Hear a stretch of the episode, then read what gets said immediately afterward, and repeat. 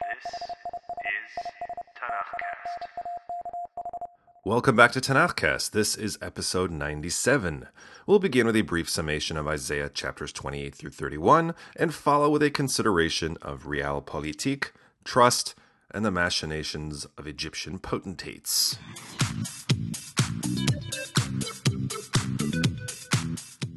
Chapter 28 in the book of Isaiah follows the style and structure of previous chapters. We have stark divisions by topic, images of destruction and ruin, and artistic literary devices like alliteration and assonance. And this chapter has some serious alliterative flair. Check out verse 10, quote, Ki tzav letzav tzav latzav, kav lakav kav lakav, ze'ir sham, which the JPS renders as, quote, that same mutter upon mutter, murmur upon murmur, now here, now there. These words repeat verbatim in verse 13. Chapter 28 uses literary devices we have not seen before in Isaiah. I guess you could call it call and response. And when I say hey, you say ha, hey, hey. And when I say you say ah, And when I say hey, you say ha. Well, not exactly like that. Here Yeshayahu quotes the words of his theological opponent for the purpose of debunking or mocking it. Kind of like how, for the children in Peanuts, all the adults sound like... With Charlie Brown, that jibber-jabber is poking fun in a loving way, but here Yeshayahu does it with the people, and it's not so loving. In verses 9 through 11, he delivers his message seriously and then records the jabbering of the people in response, tzav letzav, kav lekav.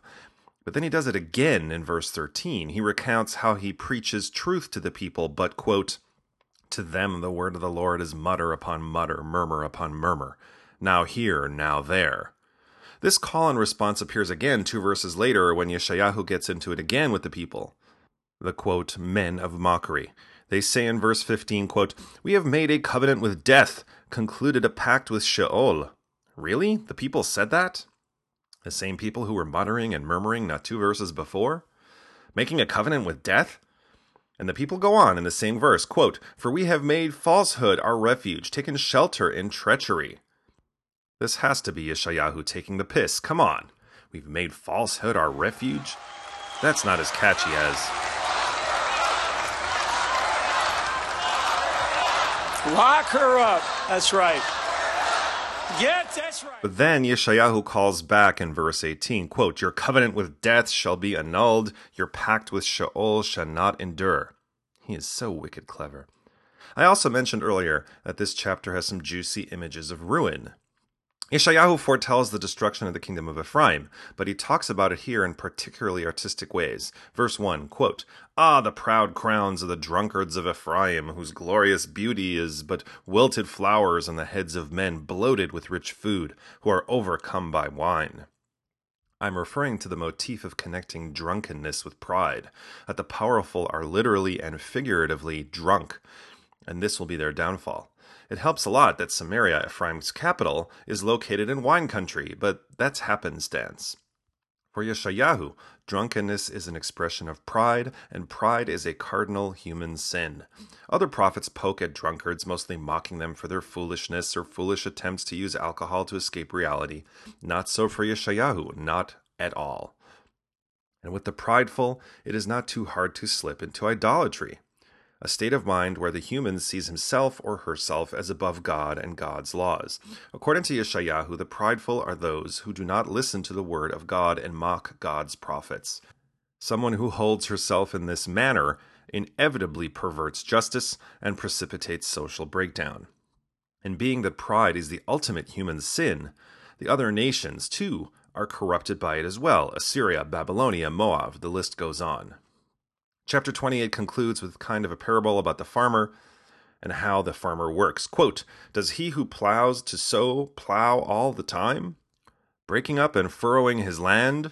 When he has smoothed its surface, does he not rather broadcast black cumin and scatter cumin?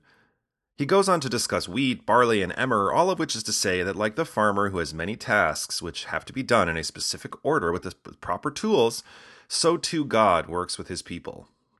When appropriate, God forgives. When God punishes, It can be severe or mild.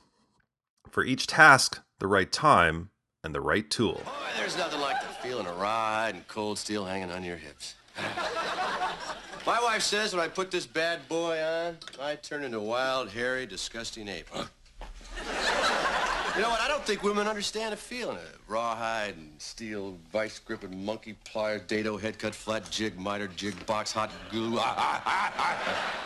Chapter 29 talks about Ariel, the city where David encamped, which most scholars identify as Jerusalem. And Yeshayahu has some strong words for the people of David's city. They will be pummeled mercilessly. But don't worry, those that do the pummeling will be pummeled themselves. Verse 8, quote, "Like one who is hungry and dreams he is eating, but wakes to find himself empty, and like one who is thirsty and dreams he is drinking, but wakes to find himself faint and utterly parched, so shall be all the multitudes of nations that war upon Mount Zion." This end of days scenario where everyone gangs up on Israel, wins for a little and then loses big, repeats often in the prophets. It probably emerged from historical circumstances where many a nation did rise up against Jerusalem, and yet the city survived. Think of the failed attack of Sancherib the Assyrian in 701 BCE. This idea that Jerusalem was invulnerable, however, moved from the realm of the historic to the realm of the mythic. Because as we know, spoilers, Jerusalem was destroyed in 586 BCE by the armies of Nebuchadnezzar. But even when the city was destroyed, the belief of its invulnerability shifted from the actual city to an eschatological vision. Chapters 30 and 31 focus on Egypt and present prophecies that depart dramatically from previous discussions about Egypt in the book of Isaiah. Earlier mentions were divorced from any political reality. Chapters 30 and 31 are steeped in geopolitics. We're talking diplomatic overtures, relations, pacts, realpolitik, and whether an alliance with Egypt against Assyria is a good idea. Yeshayahu says no. Yirmiyahu says the same 150 years later, but where Yirmiyahu counsels submission to Babylon instead of launching a revolt that will surely fail. Yeshayahu does not tell Yehudah to submit to Assyria, just the opposite. Jerusalem will not fall to Assyria. Assyria will fall, and Egypt should not be part of that divine chain of events. God raises up, and God brings low, not an alliance with Egypt. An alliance with Egypt is a slap in the face to God, a statement of lack of faith, an act of pride, an act of hubris. Which is why Yeshayahu portrays Egypt as, quote, vain and empty. So let it be written. So let it be done. Yeshayahu's is a politics of theology, but there is also some realpolitik there too. Egypt is not as powerful as they think they are, so allying with them is a mistake. So chapters 30 and 31 follow the same format after Yeshayahu lays into the people for their faithlessness and their foolish attempts to forge a pact with Egypt. He lays out how long it's going to play out. The Assyrians will rise up, and God will strike them down. Do you want to play rough? Okay. No. Say hello to my little friend! Thus endeth the summation, and beginneth the consideration. In Yeshayahu's political landscape, Egypt looms large. With the ascent of Assyria in the 8th century BCE, the Egyptian kings looked to Israel and Judah to serve as buffer states between them and that ominous rising force in the east. It was important for Egyptian interests that Israel and Judah remain independent and strong. The Assyrian threat was most palpable in 734 BCE when the Assyrians conquered Gaza, and Gaza's king sought refuge in Egypt, and the Egyptians, out of fear of reprisal, sent him back to meet his fate at the mercy of Tiglath-Pileser III. But when the kingdoms of the land of Israel, including Gaza, Israel, Judah, and even Syria, revolted after the death of Shalmaneser V around 722 BCE, the Egyptians sent forces to support the uprising in Gaza. That revolt failed. When Ashdod rose up in revolt in 712 BCE, the Egyptian king, ruling from the Nile Delta, did not send aid. The Nubians further south stayed out of the conflict as well. Only when the Nubians took over Egypt did the policy shift. When, in 701 BCE, Khizkiyahu and his allies declared that they would serve Assyria no longer, the Nubians supported him. When Sancherib came to suppress Judah, Taharka, which two kings identifies as the king of Kush, rallied to support Khizkiyahu. His forces were ultimately repelled. And so we find Yeshayahu here in chapter 30 railing against Egypt. Quote, The refuge with Pharaoh shall result in your shame, the shelter under Egypt's protection in your chagrin. Though his officers are present in Soan, and his messengers reach as far as the Khanis, they all shall come to shame, because of a people that does not avail them, that is of no help or avail, but brings only chagrin and disgrace. Oh, damn! As I said earlier, Yirmiyahu said the same thing about Egypt. It's better to be a vassal to Babylon than depend on them. They will sell you out. Don't trust them. And if you project forward into the 20th century, the message would have been the same. Egypt's strongman, Gamal Abdel Nasser, was regarded as an annoyance by the West for his desire to chart a neutral course for the Arab world during the Cold War. But when he changed his mind in 1955 and struck an arms deal with the Soviet bloc, he became a target of American mischief, even though most folks in the CIA saw Nasser's move as trying to have it both ways, to keep U.S. relations in neutral while shifting Soviet relations into first. U.S. President Eisenhower directed the State Department to see if they could prop up the Saudis as a counterweight to Egypt. When Nasser nationalized the Suez Canal in July 1956, Eisenhower said that Nasser's rhetoric, quote, seemed much like Hitler's. John Foster Dulles, Eisenhower's Secretary of State, described Nasser as, quote, an extremely dangerous fanatic possessing a, quote, Hitlerite personality. But despite the machinations, Nasser survived the 1956 Suez Crisis relatively intact and managed to stay in power even after Israel handed him his ass in 1967, destroying practically his whole air force in about an hour or so and taking the Sinai and Gaza from him in 6 days. And when Nasser died in September of 1970, pretty much everyone in the Egyptian regime, as well as analysts in the State Department and the Kremlin, expected that Nasser's vice president, Anwar Sadat, would go on and get along with Nasser's policies. That is, he would continue to be openly antagonistic to Israel, try and grab the Sinai and Egypt's pride back from the Zionist entity, and continue to keep Egypt firmly in the Soviet camp. But Sadat had different ideas. Even though Egypt had been a participant in the September 1967 Khartoum Arab Summit, that produced the famous three no's, no peace, no recognition, and no negotiation with Israel, he thought he might be able to achieve Egypt's goals without war, and perhaps with peace, and perhaps move Egypt into the good graces of the West, if it meant Western aid money to offset Egypt's near-comatose economy. And so Sadat began to intimate that he would be open to back-channel negotiations with Israel via the United States. If Israel would forego the Sinai, Egypt would recognize Israel as an independent state. Golda Meir, Israel's prime minister, received U.S. Assistant Secretary of State Joseph Sisko with Sadat's overtures and some flowers, but she wanted direct negotiations. So in a word, she said, "Talk to the hand." Now, Sadat could not let the status quo stand. The Israelis, after all, were sitting less than 100 kilometers from Cairo.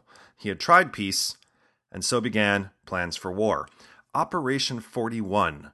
Would involve an offensive along the entire Suez Canal with the goal of penetrating Israeli lines and seizing the key passes in the Sinai about 50 kilometers away.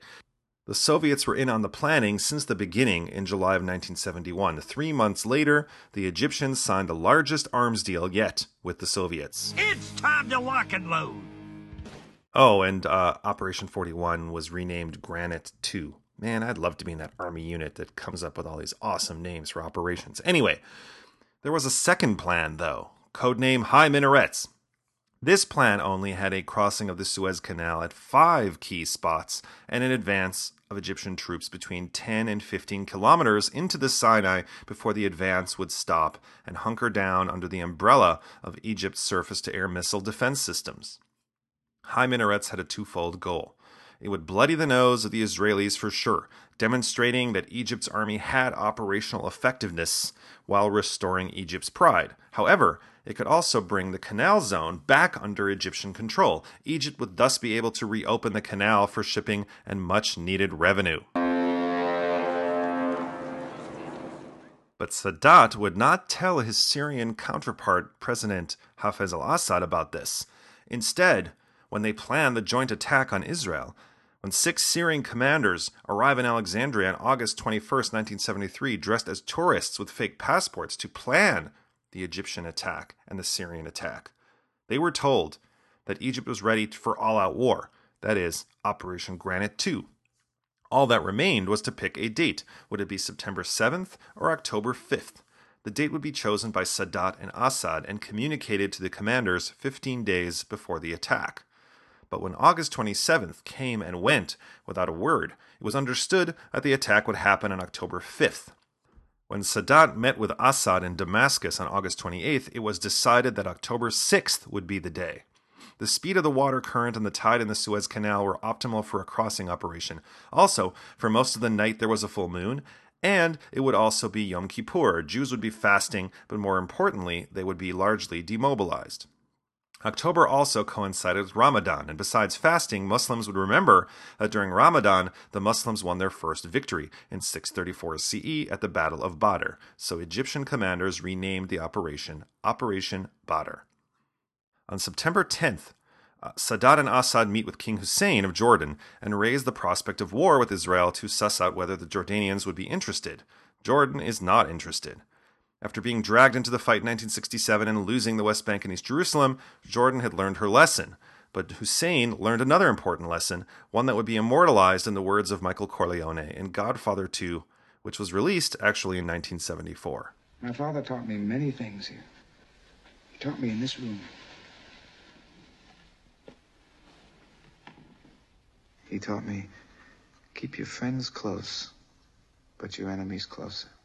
So King Hussein gets into a helicopter, because he was a trained pilot, and secretly flies himself to Tel Aviv to warn Israeli Prime Minister Golda Meir of an impending Syrian attack. Are they going to war without the Egyptians, Golda asks? The king says he doesn't think so. I think they would cooperate. But this warning is ignored. Throughout September, Israel receives 11 warnings of war from well-placed sources and ignores them all. Now, I don't mean to Monday morning quarterback or whatever, or breaking the fast metaphor you might toss in here. That's not the point. The point is that even though the Israelis knew, but didn't know, about an impending attack, Egypt was working with their own plan. Everyone, the Soviets, the Syrians, everyone thought they were pursuing Granite II, but they were still all about the High Minarets.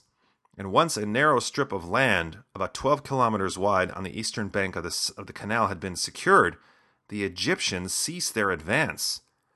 And the Syrians were like, you can't be serious, man. You cannot be serious! Syrian President Assad calls Sadat. This is not what we agreed. When Sadat doesn't give him a straight answer, Assad calls Soviet Prime Minister Kissinger. Now you're all in big, big trouble. Kissinger calls Sadat, hey, why aren't your guys taking the whole Sinai? Sadat hems and haws, and finally gives in to his benefactor. He orders his troops to advance. His chief of staff, Marshal Saad al-Shazli, was beside himself. He knew what would happen next. And within 2 hours, the tide of the war changes. Israel cuts a hole in the Egyptian lines. They would push across the canal, swing south, and surround the Egyptian Third Army. Now, Egypt is truly screwed. There is nothing keeping Israel from advancing onto Cairo. Less than 24 hours after Israel crosses the canal, Leonid Brezhnev, the premier of the Soviet Union, invites the Americans to come to Moscow to negotiate an end to the fighting as soon as possible. Secretary of State Kissinger gets on a plane. The Americans want to stall because the longer Israel has to fight, the more they will win. This is exactly what the Russians are worried about.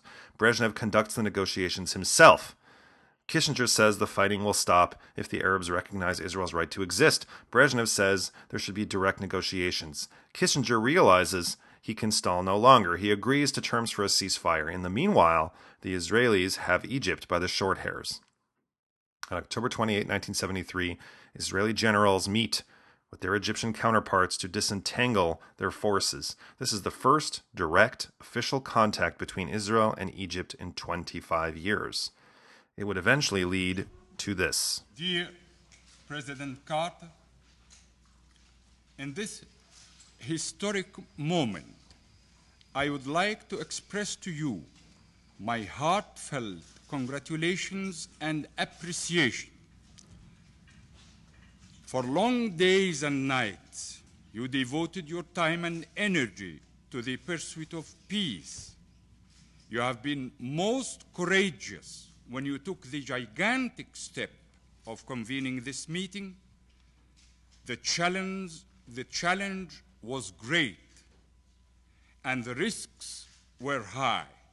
And despite 2 Israeli invasions of Lebanon, 2 intifadas, the assassination of Sadat himself, and a coup and a counter-coup in Egypt, the peace treaty that Sadat, Begin, and Carter signed has held fast. So I guess perhaps almost after 40 years, we might be able to trust Egypt. Well, maybe just a little. If you like what you heard today, spread the word about Tanakhcast. Send a friend an email to say, hey, you should check out Tanakhcast, or like Tanakhcast at the show pages on Facebook or Google+, or write a brief review at the iTunes Store, Google Play, Stitcher Smart Radio, or SoundCloud. It's a small thing, really, but it will help other people find Tanakhcast. Or, if you want to help in a bigger way, support us at Patreon. Just search for Tanakhcast and pledge your shekels, either on a one-time or monthly basis, and receive special blessings from the Most High. I thank you in advance for that, and encourage you to join us again in 2 weeks for Episode 98, when we continue in the book of Isaiah with chapters 32 through 35.